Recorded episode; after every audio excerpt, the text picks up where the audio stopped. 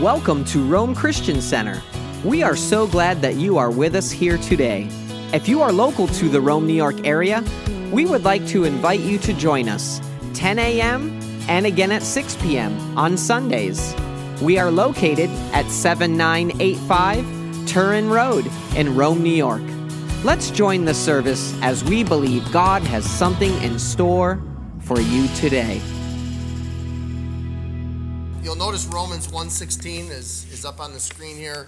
That's going to be our main scripture for tonight. Uh, if you want to go there, you can, or you can just read it off the screen here. Romans 1, 16 and 17. Just a little bit of background here. Um, last Sunday, I felt the Lord quicken in me that we need to take our place in Christ. And I felt God leading me to talk about the value that God's placed in us in Christ. Uh, Wednesday night, unplanned, I think, Pastor Ned spoke about the inheritance that we have in Christ, uh, God's inheritance in the saints. And, and, tonight, I just want to continue um, with this theme uh, of our place in Christ. I want to talk about the righteousness of God, which is in Christ Jesus. For I am not ashamed of the gospel of Christ. It is the power of God to salvation. The NIV says it's the power of God that brings salvation for everyone who believes. For the Jew first, and also for the Greek. For in it, in the gospel, the righteousness of God is revealed from faith to faith. As it is written, the just shall live by faith. And I just want to read to you the, the New Living Translation. It really brings it out. Verse 17. This good news of the gospel tells us how God makes us right in his sight. This is accomplished from start to finish by faith. As the scripture says, it's through faith that a righteous person has life. So let's notice a couple of things about this scripture. First of all, God defines the gospel or the good news of Jesus Christ. He says, This is the power. It's the power of God. Say, I want to see the power of God. How can I see God's power? How can I see it? It's the gospel of Jesus Christ. It's the good news about his son and his kingdom. Power, dunamis, miracle working power, dynamic miracle power. The ability of God is demonstrated in this power. You said, well, is there a, a, a healing or, or a, no? Hold on a second. We're not talking about that sort of power. This power, as demonstrated here in this verse, has the ability to make you and I right before God. That's a miracle. Because all have sinned, the Bible says, and fallen short of the glory of God. And that there's not one righteous upon the earth, not one. So none are righteous in the earth. But God says everyone can be righteous if they will believe in the good news of his Son, Jesus Christ. As it is written, there is none righteous, no, not one. There is none who understands, none who seeks after God. They have all turned aside, they have together become unprofitable. Romans 3:10 through 12. I also want to point out that God's righteousness is revealed or shown forth in the gospel of his son from faith to faith. In other words, from start to finish. It's completed, it's finished. When you receive the message of the good news of the gospel of his son, Jesus Christ, God says, by faith, I declare you righteous. Start, finish, done. You do not have the ability to make yourself right before God. God says, I set the standard of righteousness. I assess righteousness, or unrighteousness in our case. And then I provide the means by which righteousness can be achieved. Say, well, wait a minute, God, I, I, I have my own ideas about righteousness. I have decided uh, my own ideas about what's good and what's right and what's wrong. And I have decided that if I do this and I do this and I do this, then I will achieve righteousness, and therefore you shall accept my righteousness. God says it doesn't work that way. I have one standard, and it's free. It's a free gift. It's my Son, Jesus Christ. It's the just for the unjust. And looking ahead to a time when we would have the ability to be made righteous before God, the Bible says in Isaiah 53 that after he, Jesus, God's servant, has suffered, he will see the light of life and be satisfied. And by his knowledge, my righteous servant will justify many, and he will bear their iniquities. So, God looking ahead, Isaiah prophesied to a time when Jesus would see the fruit of his labors. The light would shine, and he would see many people made righteous by his sacrifice. So, there is in all of us a sense of sin, inferiority, guilt. Something is wrong, something is not right. Could you stand before God righteous? Well, gee, I hope so. I've, I've really been trying to be good. I've done this. I've fallen short here, but I think it's good enough. God is very precise. God is very explicit. God makes his expectations known to man. And he says, if you want to attain to righteousness, and if you want to stand before me, pure as snow, if you want to be accepted in my kingdom, I have the standard. I want you to receive my son, the righteous one. And we stand with what's called sin consciousness. But God wants to create in us a righteousness consciousness. Amen? A righteousness consciousness. What does it mean to be righteous? It means to be justified. Righteousness means justification, it's the quality of being right. So, uh, just for a few moments, I just want to talk about righteousness that was lived by Adam, righteousness that was modeled by Abraham, righteousness that was attempted by the nation of Israel, and righteousness that is ultimately fulfilled in Christ. Why do we need to be righteous? The Bible teaches us that righteousness is foundational. It's foundational to our relationship with God. In fact, righteousness, the Bible teaches in Psalm 97, is the foundation of God's throne. The very heavens proclaim his righteousness. In Isaiah 54, God promises to establish us in righteousness. In fact, he uses lots of different, let me, let me just go there quickly and, and read to you some of the ornaments and materials that God plans to build upon. He said, I will lay your stones with colorful gems. I will lay your foundations with sapphires. I'll make your pinnacles of rubies, your gates of crystal, your walls of precious stones. All your children, this is a wonderful promise, shall be taught by the Lord, and great shall be the peace of your children. Watch this in verse 14. In righteousness you shall be established. This is a foundational building block for our faith in God. This is how we take our stand. This is the bottom layer If we don't have the bottom layer set in stone, we can't build upon it with anything else.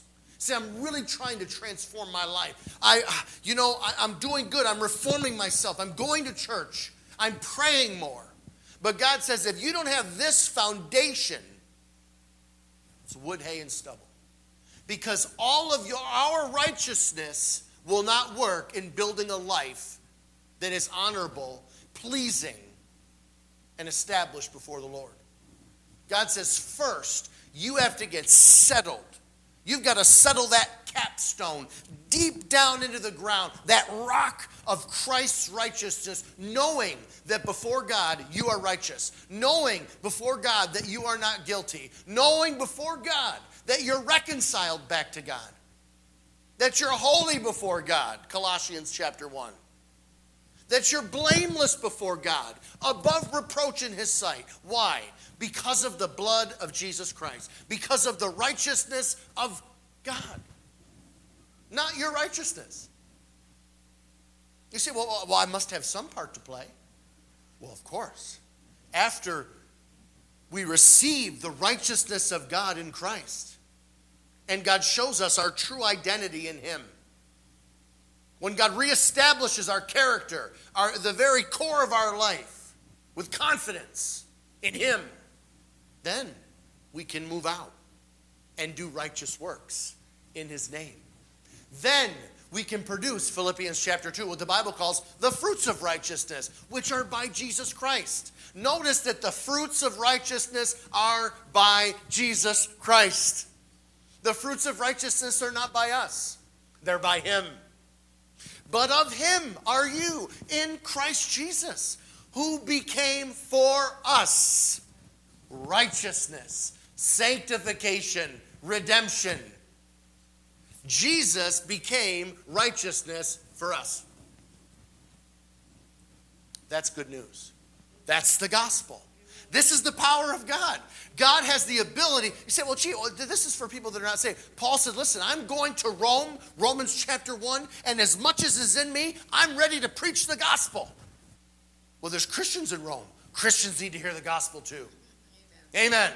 I believe there was probably people there that weren't saved too. But God wants us to be settled and established and strengthened in this truth, knowing I am righteous before God, so that we could square up with the devil and we could say, Go in Jesus' name. So we could square up with the devil and say, You have no part of me. Go in Jesus' name. So we could square up with oppression and say, You have no claims on me in Jesus' name. So we could square up with sickness and say, You don't have a right in my body. I am righteous before God. Go in Jesus' name. Who do you think you are? It is God who justifies. Romans 8:33. God justifies. Who is he who can condemn? Do you understand the, what God is saying there? Romans 8:33. God's saying, No one can condemn you because I set the standard for righteousness. And when you receive the righteousness that's given through my Son, you are acquitted. Who is he who condemns? Who is he who's going to bring a charge to God's elect? God's chosen ones. The ones that are in Christ. The ones that have been washed clean by the blood of Jesus the ones who are God's very own, who He paid the price for. Who's going to bring a charge? And God says, I want to release you from condemnation. And I want to release you from a sense of inferiority. And I want to release you from a sense of guilt. And I want you to be free. And I want you to stand with confidence. You say, we could be confident as Christians? Yes. But confidence has a very important twin brother humility because my confidence is not in myself. Come on. God wants to establish a confidence in us. It's a confidence in our righteousness, which is found in Jesus Christ. Paul says there's one place where I can know and I can go to be safe, and that's in Christ. Philippians 3. To be found in Him, having a righteousness that's not my own, but a righteousness that is through faith in Jesus Christ. That's the place to be. If righteousness has an address, it's C H R I S T. This is the place where God wants us to abide. This is the place where God wants us to settle down and take up residence in Christ, in righteousness. This was lived by Adam in the garden. There was fellowship in the garden, there was partnership in the garden. Adam knew that he was, that he was emanating with the glory of God, the presence of God. Adam knew he was a son. God breathed into him the breath of life. Adam had a trade, hallelujah. I work for God. I'm, I'm not proving anything to anybody. God gave me this garden. God gave me this job. God brought these animals before me and said, Adam, I have authority and I'm creating you. And because I have authority and I rule and I reign, you're going to do the same thing. And he wasn't ashamed of that. There was no pride in that. That's who he was. And God came and fellowshipped with him. And I believe every time God came and fellowshipped with Adam, it just re energized and reinvigorated the identity and the truth of who he was in Christ, in God. He lived in righteousness before it was taken away. And this is what God's restoring one step at a time, one life at a time. Abraham modeled this for us. The Bible says that he believed in the Lord. And he was and it was accounted to him for righteousness. It was credited to him. Those that are of faith are sons of Abraham. What faith? What, what are you talking about? The righteousness of God is revealed from faith to faith. The righteous live by faith. They, we do live by faith. In other words, we take steps of faith, but we have our very life from God through faith. I've often wrestled with that. I've said, God, are you talking about the practicality of living step by? They live by, you know, um, I live by um, the Weather Channel at times. Uh, I live on um, uh, protein bars. Uh, you know, I just live on macaroni because I'm Italian. You know, no, it's it's not. There is a, a sense of living day to day by faith, but what he's saying here is that those that are justified and made righteous live. In other words, they have the life of God. How? The life of Christ. How? The regenerated life, the original life that was destined in the garden, the sinless, guiltless, undarkened, unblemished life. How can I attain to that life that's in Christ? It's through faith. And God is creating sons and daughters and justifying many. How? To become sons and daughters of Abraham. How? By faith. It's no coincidence that Abraham was believing God for a supernatural childbirth. How's he going to do it? How's he going to make you righteous? How could he do it? It's God's miraculous power through the gospel. How did Sarah get pregnant? God says, I want one thing. I'm just asking you to believe that I will do what I said I'll do. That's it. I'm asking you, Abraham, to put your trust in me and to believe that you can't produce this child, but that I can produce the life that you're not able to produce. Come on, can you see the new covenant here? All I'm asking you to do is put your trust in me and your faith in me, and then I'm going to make you righteous before me. But, but God, I got to do this. I got to no, no, no, no, no. I'm going to do that. You worry about faith. You let me handle the details. Israel attempted this unsuccessfully. They attempted to establish their own righteousness. Romans 10. The Bible says that they had a zeal for God, but it's not according to knowledge. And being ignorant watch this, of God's righteousness, they sought to establish their own righteousness. And because of that, they've not submitted to the righteousness of Christ, the righteousness of God. There are so many people that have zeal. They're sincere in their religious activity, in their good works, in their endeavors, but they're ignorant of God's righteousness, of God's standard and they seek to justify themselves before God. God says, You can't justify yourself before me. I'm God.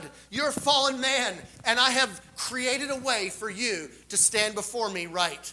I want you to receive my son, Jesus Christ. And this is fulfilled in, in Christ.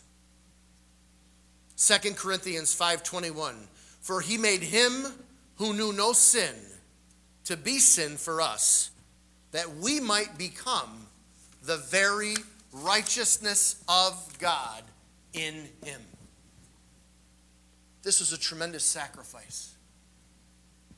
Oh, the price that Jesus paid. Him who knew no sin at all became sin on the cross. He became our sin on the cross. He did away with sin altogether on the cross so that we might receive. And it's a trade. Can you see the exchange and the trade? He said, I want to take your sin. I want to take your sin consciousness. I want to take your guilt. I want to take all your transgressions. I want to take all of it, wrap it up in a box together, leave it at the foot of the cross, and I want you to leave with my righteousness. So, what is God doing now? God, right now, is in the process of building upon the foundation of his son. He is building on righteousness. There's no other foundation that can be laid. He's building on righteousness. And God says, I want you to build your life upon my son. He's the righteous one. He'll show you the way. Receive his righteousness. It's a gift from God. For when we receive the righteousness of God that comes through faith, we begin to reign, the Bible says, in life through Jesus Christ. Romans 5:17 For if by one man's offense death reigned through the one much more those who receive the abundance of grace and the gift of righteousness say gift they will reign in life through the one Jesus Christ and I believe there's double application there too. Those that receive the gift of righteousness will reign. Well, there's a sense of authority now that comes. There's a sense of ability now that comes. There's a sense of confidence that comes into the human personality. We're not beneath, we're not inferior. We stand in God's presence as righteous sons and daughters we can pray and we can expect results for the effective, fervent prayer of an unrighteous person. No. The effective, fervent prayer of a righteous person avails much. You say, okay, well, I, have got to make sure every last thing. No, I, I don't believe God is saying that. Now, God expects us to live a life that's worthy of Him and His Son. But we all know that none of us have the ability in our own strength to reach perfection. So it's those that have been made righteous that have effectiveness in prayer. It's sons and daughters. It's through the grace and the gift of righteousness that we can actually believe that our prayers can be answered. And there's other conditions for prayer, but I don't want to get into that. Thank you, Lord. Amen. Lord, thank you for, for your son. Thank you for righteousness. And Lord, I just pray that and, and Lord, I just want to thank you for the time that is coming upon the earth, Lord, where you're going to wipe away every tear. That death will be no more, Revelations 21. Neither shall be there any mourning, nor any crying, nor any pain. For the former things have passed away, and you will swallow up death forever, Isaiah 25. And the Lord will wipe away the tears from the faces, the reproach from his people. He's going to take it away from the earth. Lord, I just want to thank you, God, that you've begun to do that in every soul that has received Jesus and has become righteous, Lord. Thank you, God, that you're building your church and that the gates of hell are not going to prevail against it, Lord. Thank you, God, that you are building in us, Lord, a sense of righteousness, consciousness, Lord, knowing who we are in Christ, Lord, taking our stand in Christ, Lord, not letting the enemy push us around, knowing our identity in Jesus Christ the price that you paid, Lord, the free gift so that we could have life. In Jesus' name. Thank you so much for being with us today. Our prayer is that your life be enriched through the power of God's Word and that you be filled with His love and strength as you daily serve Him.